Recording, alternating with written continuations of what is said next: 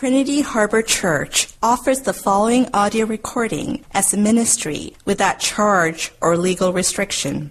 We're located in downtown Rockwall, Texas, serving the greater Northeast Dallas area. For more information, visit us online at trinityharborchurch.com. Our prayer is that by this message, you will encounter the Lord Jesus Christ. Good morning to you. The passage today on which the teaching is based comes from Luke chapter 17, and we'll be looking at verses 11 through 19.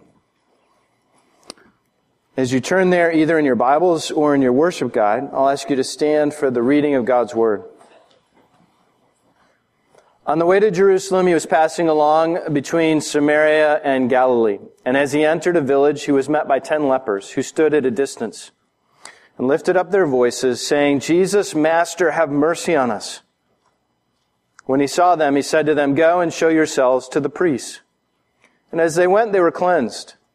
Then one of them, when he saw that he was healed, turned back, praising God with a loud voice, and he fell on his face at Jesus' feet, giving him thanks. Now he was a Samaritan. Then Jesus answered, Were not ten cleansed? Where are the nine? Was no one found to return and give praise to God except this foreigner? And he said to him, Rise and go your way.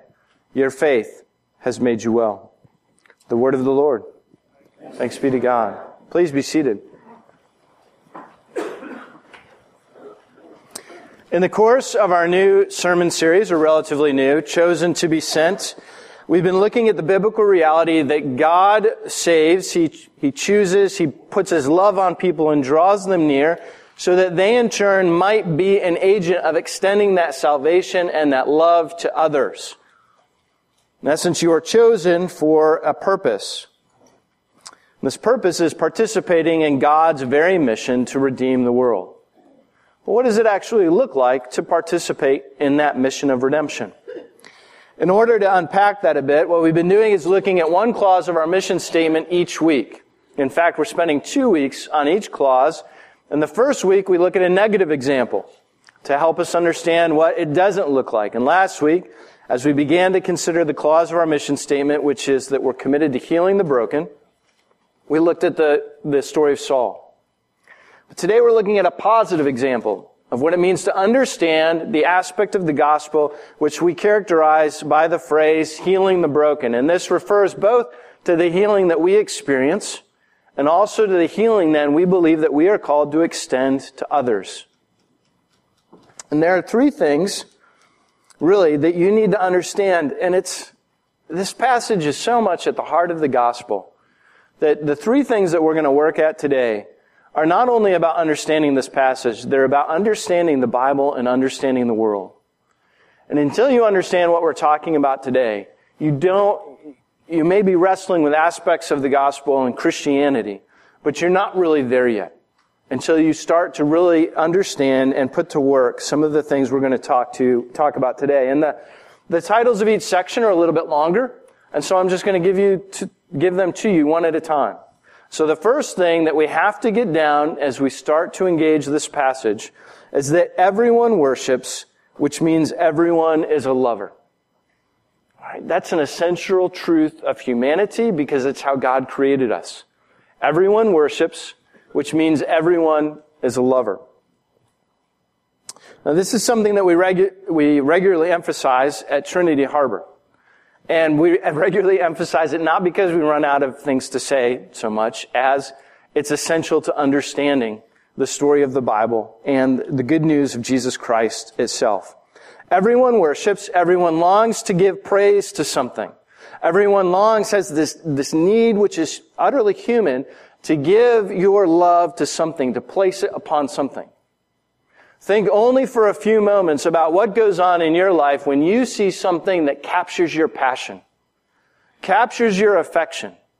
Whether it's a TV show or a book or a movie or a piece of art or new technology or a song.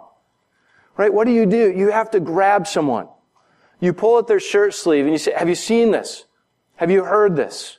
You want it to be experienced by someone else so that there's something in that that augments your sense of joy as other, particip- other people participate in the worship of that thing and as you give it praise and adoration. And it reveals to us that, that really at the heart of worship is love. Right? What you worship is what you love. And what you love is going to be what you're going to worship. Let me tell you the story of a woman named Sarah.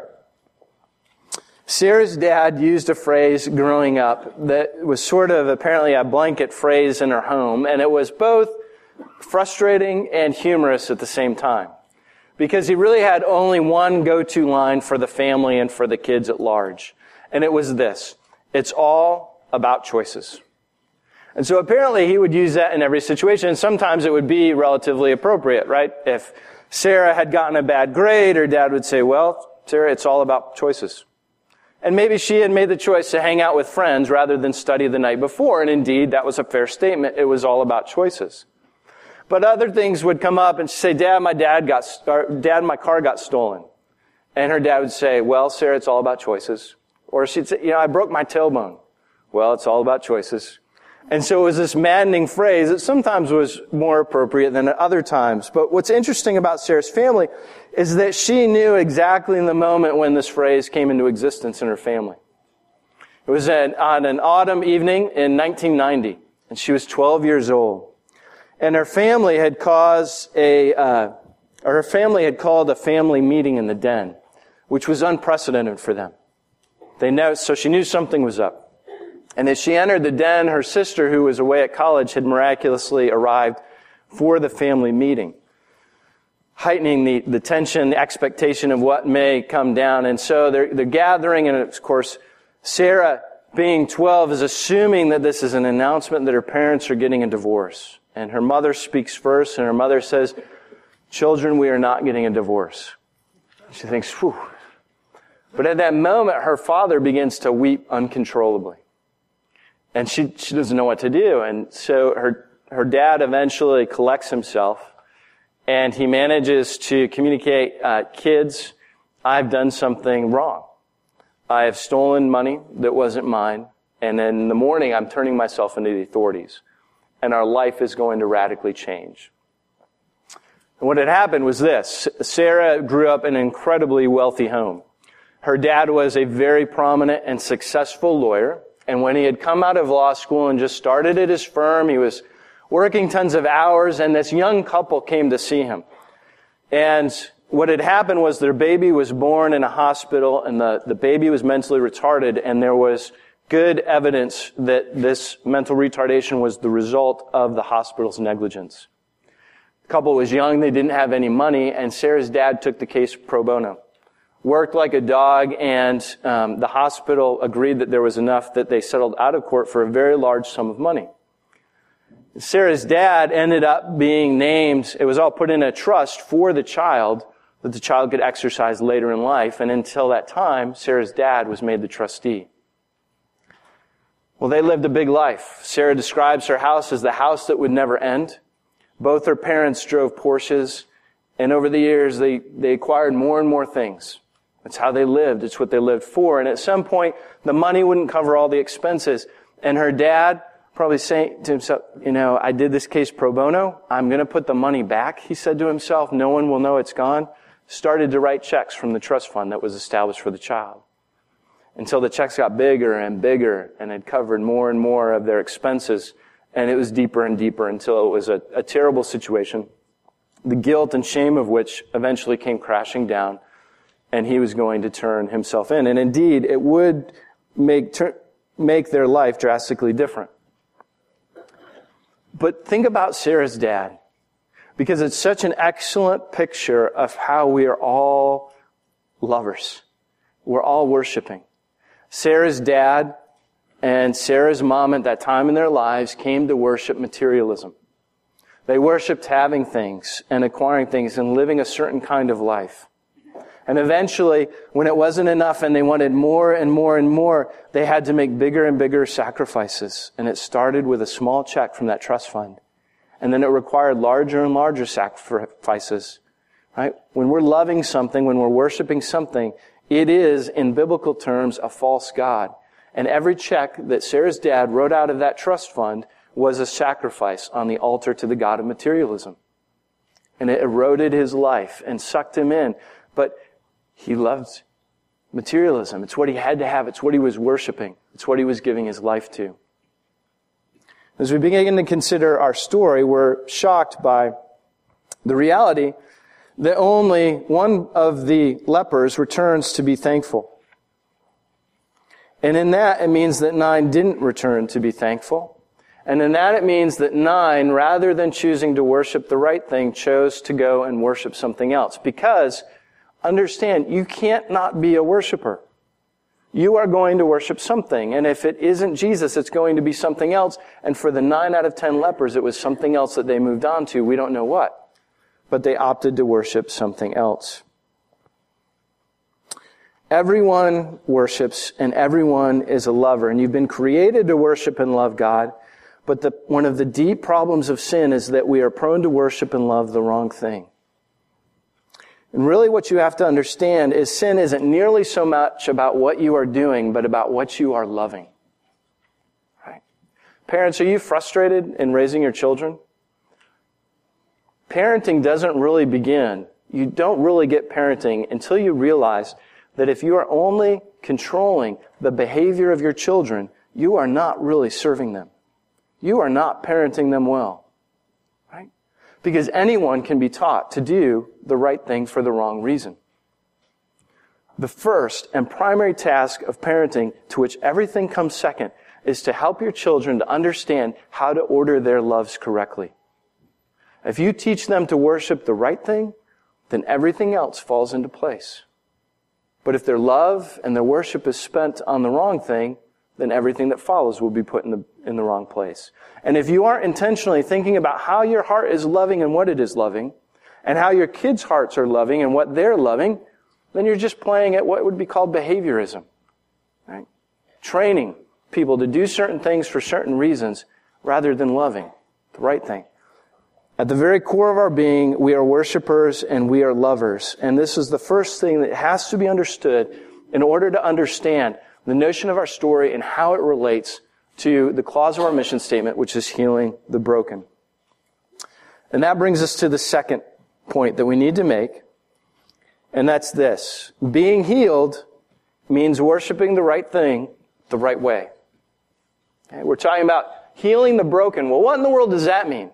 It means this worshiping the right thing the right way. How do we see that in our story? You know, what amazing grace. The ten lepers are people utterly on the fringe of society. Completely. They uh, have leprosy in this time period was a term that could refer to any number of skin conditions. But because all the skin conditions were thought to be contagious, or at least most of them, they would be shut off from society, shunned, put away.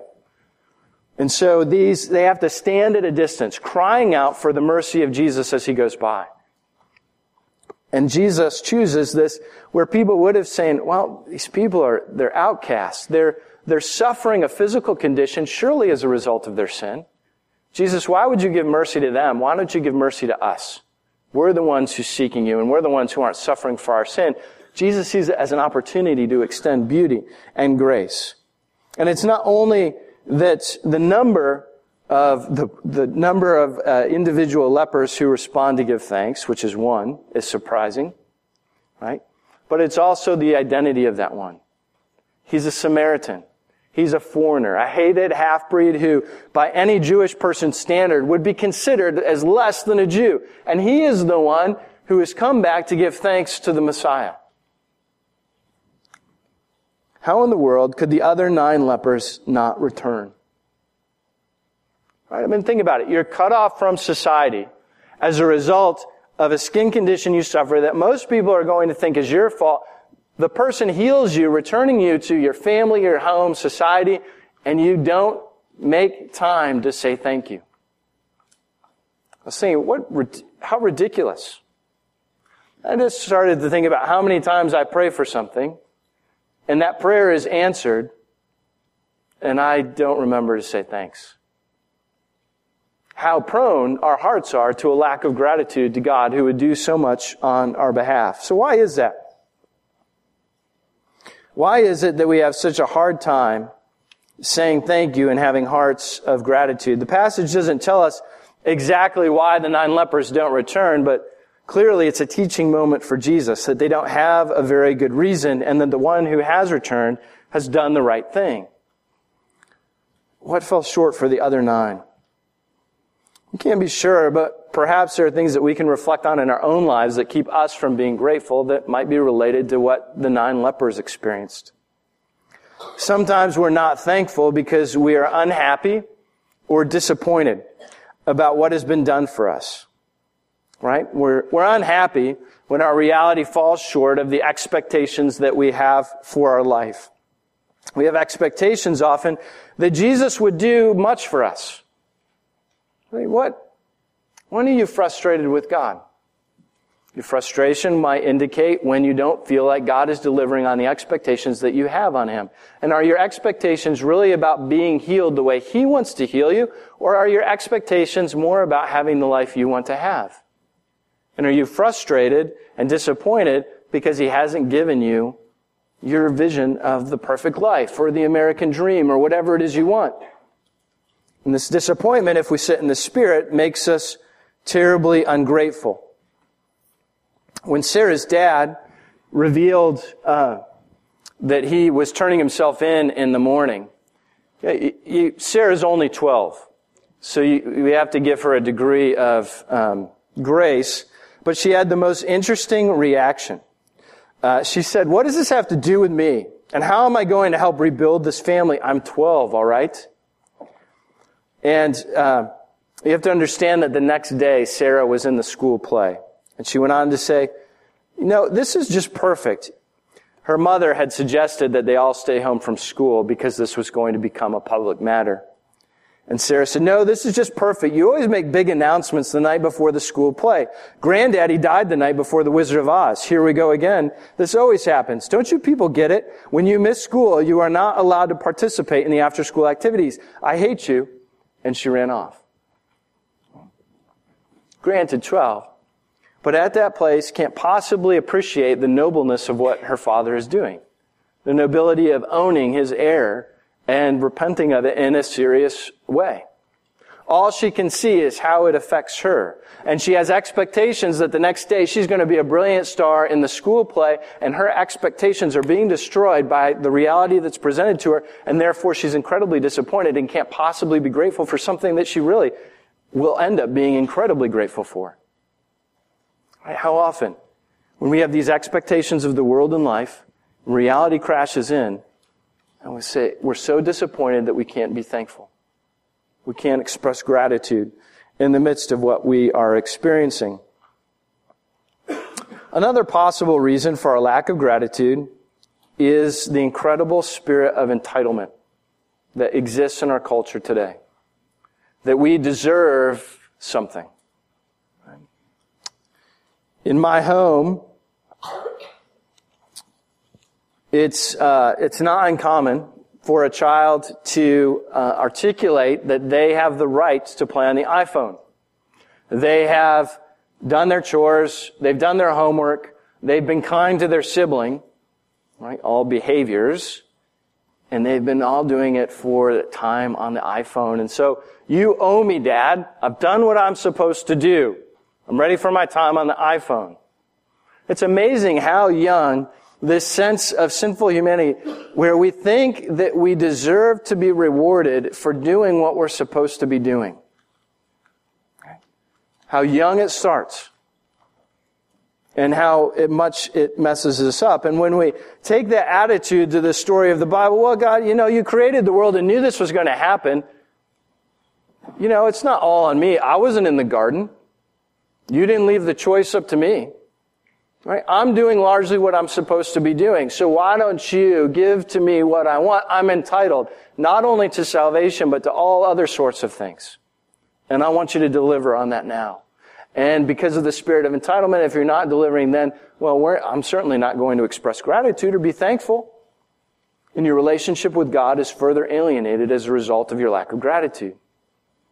And how miserable it is to live you all know people who are in, you know, gratitude is a scale. You can think of people who go through life who are incredibly thankful, and they're a blessing to be around. And you can think of people who go around life never being thankful, and it's like the Charlie Brown character with the cloud around them.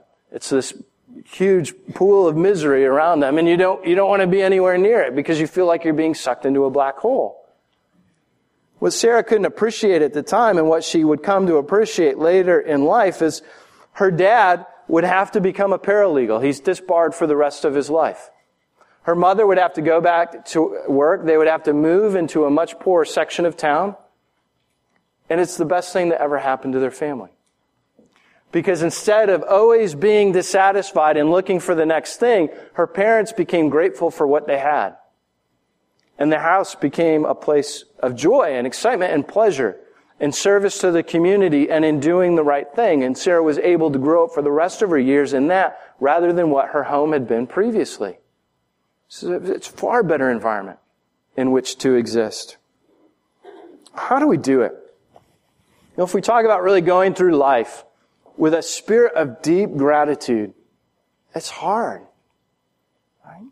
It's difficult. We're far more oriented to think about what we don't have and what God is not doing for us than what He is doing for us and what we do have.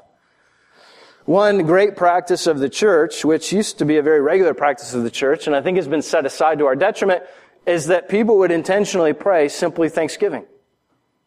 Would sit down and list for themselves um, all of the things that they could be thankful for, and actually intentionally prayed without making a single request. When was the last time you prayed without making a single request? Simply expressing thanksgiving for all the things that God has done for you in the midst of your life. Paul writes in 1 Thessalonians 5, 16 through 18, Rejoice always, pray without ceasing, give thanks in all circumstances, for this is the will of God in Christ Jesus for you. Give thanks in all circumstances. In all circumstances. One of the best examples I've ever seen in my entire life of giving thanks in all uh, circumstances is the story of Corrie ten Boom and her wife, uh, her sister, Betsie, who uh, suffered in the Nazi concentration camps of World War II. At one point in their life, they were moved to a new camp called Ravensbrück.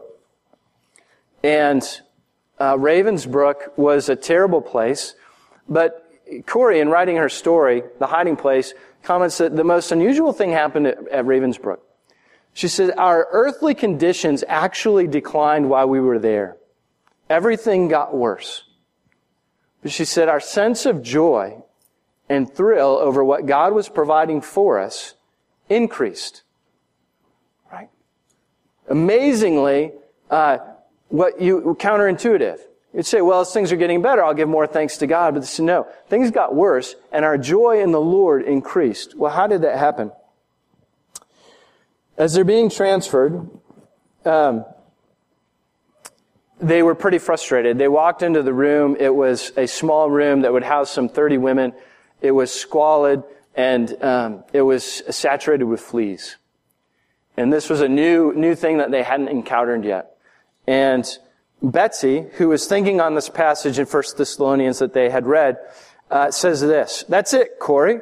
That's his answer. Give thanks in all circumstances. Right? They're in a concentration camp in World War II. That's what we can do. We can start right now to thank God for every single thing about this new barracks. I stared at her, then around me at the dark, foul aired room. Such as, I said, such as being assigned here together. I bit my lip. Yes, Lord Jesus.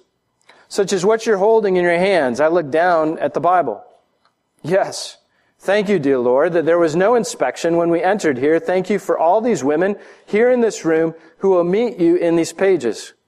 Yes, said Betsie. Thank you for the very crowding here, since we're packed so close that many more will hear. She looked at me expectantly. Corrie, she prodded.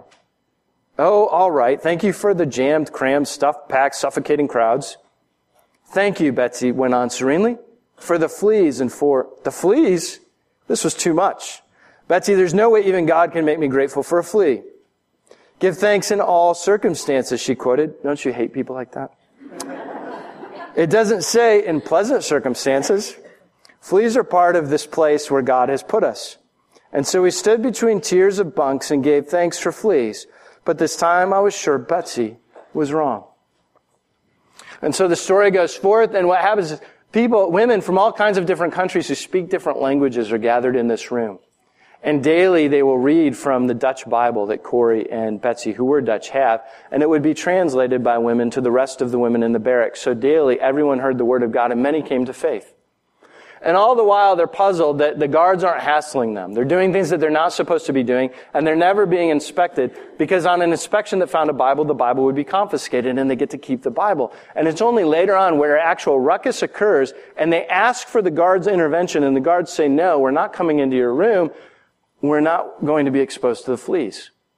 Do they realize that the fleas are the very thing that has given them freedom and protection in the midst of the cell? Why they've been able to minister to all those, these people. You know, I, I mourn and pray that Dave's situation would, would come to an end early, but at a prayer meeting for him just a week ago, some were praying that he would be opportunity for the faith to be expressed. And two, two men, one Chinese, heard the story of the gospel of Jesus through Dave and had come to faith in an Ethiopian jail.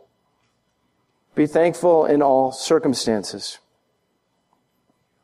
As a pastor, I sometimes, this is actually something I'm not very good at. I'm trying to get better at. I often get frustrated.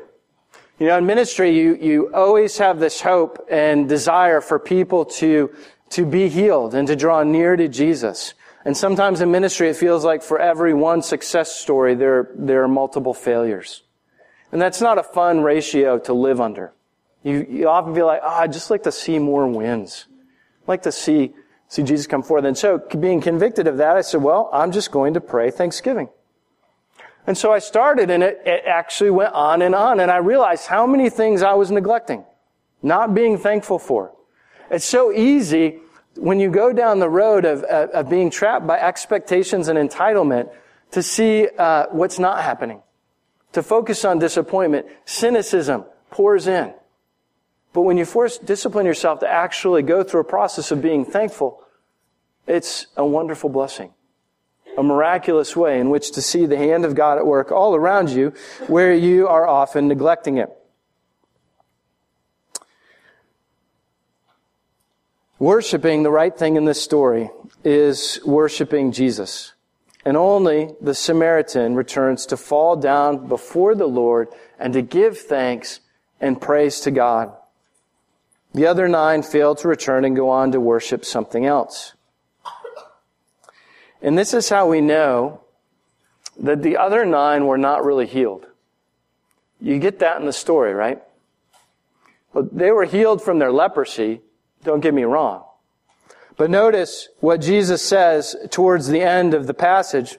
He says, rise and go your way after engaging the Samaritan in particular. Your faith has made you well. Right? It's an odd thing. Unless you start to think about it, everyone was made well. Jesus is saying something very particular to the Samaritan after the result of him returning to him and giving praise and falling down and worshiping him. Commentators agree that at this point, Jesus isn't talking about being made well from leprosy. He's saying, no, you've experienced salvation. Because your healing has, has been brought together with faith, and you've fallen down and worshiped the right thing. You've been made well at a much deeper level. Isn't it ironic that the healing from the leprosy for the other nine, because they're not worshiping the right thing, may actually be bad for them? because it will only free them up to throw more of themselves into perhaps the wrong thing. But for the Samaritan who has returned, he's freed to pour his love into the right thing and to worship the right thing the right way. And this brings us to our last and briefer point, which is this. When you worship the right thing the right way, you engage in God's mission. Right? You almost don't even have to think about it. When you worship the right thing the right way, you become part of God's mission. How does the man praise God after being healed? With a loud voice, he gives praise to God. Before the crowds, he falls at Jesus' feet. The Samaritan knows what he has received. He knows his story did not have to go this way. Right? That's the spirit of entitlement, that my story should go the way I want it to, that the way I expect. But The man knows, otherwise he would not be falling down at the feet of Jesus, that my story didn't have to go this way. I didn't have to be healed. Jesus did this in grace and mercy. And that moves him to respond appropriately. As the Samaritan worships the right thing, Jesus, the right way, by falling down in worship, he makes a public profession that extends the healing of Jesus to others. And in so doing, he's engaged in mission. He becomes a spectacle of articulating right love the right way.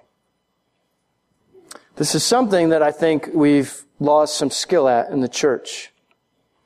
And one of the reasons I think that the church has lost some of its saltiness is because I hear many times us articulating far more eloquently our passion for Breaking Bad or the new beer or the iPhone 5 or a new movie more than I see us or hear us articulating our passion and love for Jesus. What does that reveal about what we really love? What does that reveal about what really stirs the passion of our hearts? If Jesus is the thing that we love the most and worship the most, then our public confession and our public posture will give praise and thanksgiving to Him in such a way that it communicates that He's the thing we love the most. And in that we need to change. We need to get better at it. And so how are we going to do it? Well, I've given you one individual suggestion, which is to actually practice and discipline yourself to simply be grateful before God and to think about what He's done for you. And out of that, hopefully things will begin to change in your public confession and in your public posture. But at the same time, we need to grow as a community in this. And so beginning in October, we're going to have our first night of prayer, which will happen on the second Sunday of each month, hopefully forever, beyond all of our deaths. Our children will continually be doing this. Right? And so we're going to gather for one hour. And while the children go and uh, work on scripture memory, we are going to be here. And what are we going to do? We're going to sing praise and we're going to pray thanksgiving. And yes, we'll make some requests to God, but we're going to intentionally practice at getting very good at praising and thanking God for what He's done. And in that, we're going to be transformed. We're going to, going to become a people who are actually profoundly grateful for the work of Jesus Christ. And in that, our saltiness will become very salty indeed. We'll be light. And as people come and taste our worship and our gratitude to the one who has healed us, we extend that healing to others. Let's pray. Father, we thank you this morning for the healing that you have commenced in our own lives. We thank you for the healing that you allow us to participate in extending to others. What privilege to participate in your mission. Thank you that our healing has come through Jesus. And thank you that you are merciful and have had compassion. Thank you that you healed the lepers and did not leave them outsiders. And as a lesson to us all, the one who was most the outsider became the closest insider. Thank you, Father, for your grace. We pray that you would make us a people of great gratitude. We ask it in Jesus' name. Amen.